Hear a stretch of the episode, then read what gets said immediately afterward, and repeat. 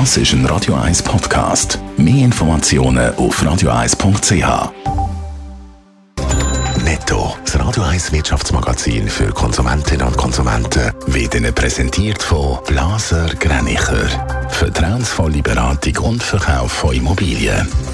blasergreinicher.ch Dave Burkhardt. Die Anhebung vom Referenzzinssatz und damit verbundene Mieterhöhungen lassen bei Rechtsschutzversicherungen Telefon heiß laufen.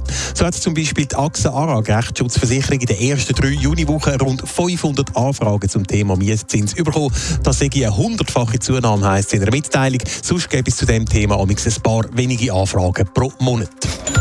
Touristen aus dem Ausland haben in der Schweiz im letzten Jahr Einnahmen von 16,6 Milliarden Franken beschert. Das zeigt die neue Fremdenverkehrsbilanz vom Bundesamt für Statistik. Das sind fast 50 Prozent mehr als noch im Jahr vorher. Aber auch Schweizerinnen und Schweizer haben bei Reisen im Ausland mit knapp 17 Milliarden Franken deutlich mehr ausgegeben, nämlich über 60 Prozent. Unternehmen bleiben beim Gang an die Börse weiterhin zurückhaltend. Laut dem Wirtschaftsprüfer EY hat es im zweiten Quartal weltweit 310 Börsengänge gegeben. Das sind 3% weniger als im ebenfalls schon eher schwachen Vorjahresquartal. Allerdings gibt es regional starke Unterschiede. Während China die Börsengänge um fast 30% zugelegt haben, sind es in Europa um über ein Viertel zurückgegangen. Schweiz ist das Volk von ÖV-Fahrerinnen und Fahrern. Jetzt sorgen Pläne vom Bund für das künftige Fahrplanangebot bei Bahnexperten für Kopfschütteln, Dave Burkhardt. Ja, und zwar geht es da um das sogenannte Angebotskonzept 2035, das im Moment vom Bundesamt für Verkehr erarbeitet wird.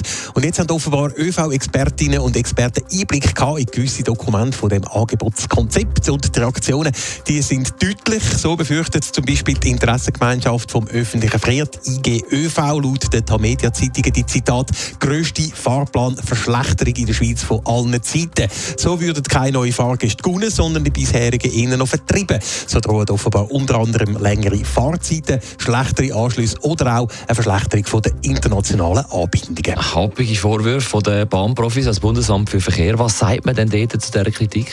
Ja, man wird sich in erster Linie natürlich mal gegen die Vorwürfe, die Dokumente, die eingesehen wurden, sagen, die würden nicht den endgültigen Plan entsprechen. Heißt zum Beispiel, aus verschiedenen Gründen sei die Planung auch schwierig, unter anderem wegen Verzögerungen bei SBB Schlüsselprojekten für den Ausbau von der Bahninfrastruktur, aber auch weil die neuen Dosto Doppelstockzüge wegen technischer Mängel in der Kurve nicht so schnell können fahren wie das eigentlich geplant war. Das hätte im Angebotskonzept 2035 eine wesentliche Grundlage entzogen. Und das alles führe eben dazu, dass die Arbeiten am neuen Angebotskonzept für den Schweizer ÖV noch mindestens zwei Jahre lang andauern.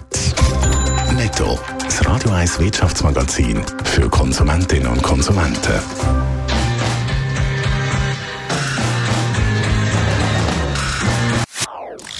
Das ist ein Radio 1 Podcast. Mehr Informationen auf radio1.ch.